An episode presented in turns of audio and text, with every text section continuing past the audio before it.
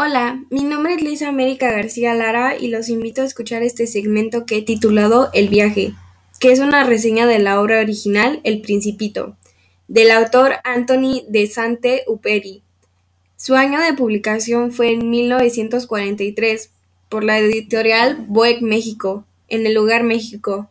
Es la primera edición y cuenta con 103 páginas. Esta obra comienza presentando al protagonista de la historia, un piloto que tiene un accidente en el desierto de Sahara y tiene pocos recursos para poder sobrevivir algunos días, por lo que debe buscar una solución a este problema. Mientras buscaba una solución, conoce a un pequeño príncipe llegado de un asteroide que le pide que dibuje un cordero para que se coma los arbustos de su hogar y evitar así que crezcan unos árboles que la están destrozando. En el tiempo que pasan juntos, el piloto empezará a descubrir la fascinante historia del Principito que comienza en su asteroide, donde vivía con tres volcanes, y él se entretenía en arrancar malas hierbas y ver puestas de sol. Un día en el suelo del asteroide del Principito nace una flor. El Principito la cuida, pero la flor es dramática y caprichosa, y eso le molesta. El Principito decide abandonar su asteroide y empieza un viaje por el universo en busca de un amigo.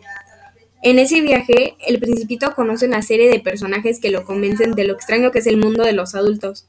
Es así que llega a la Tierra donde entiende la importancia de la amistad y el valor del amor que siente hacia su flor.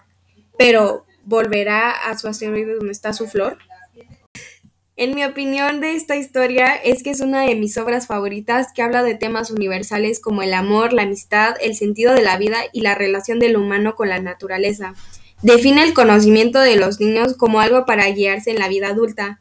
El Principito es una historia de los niños y las personas grandes, del enorme mundo que nos rodea, de los pequeños mundos que a veces aterrizamos, con frases que te harán pensar seriamente.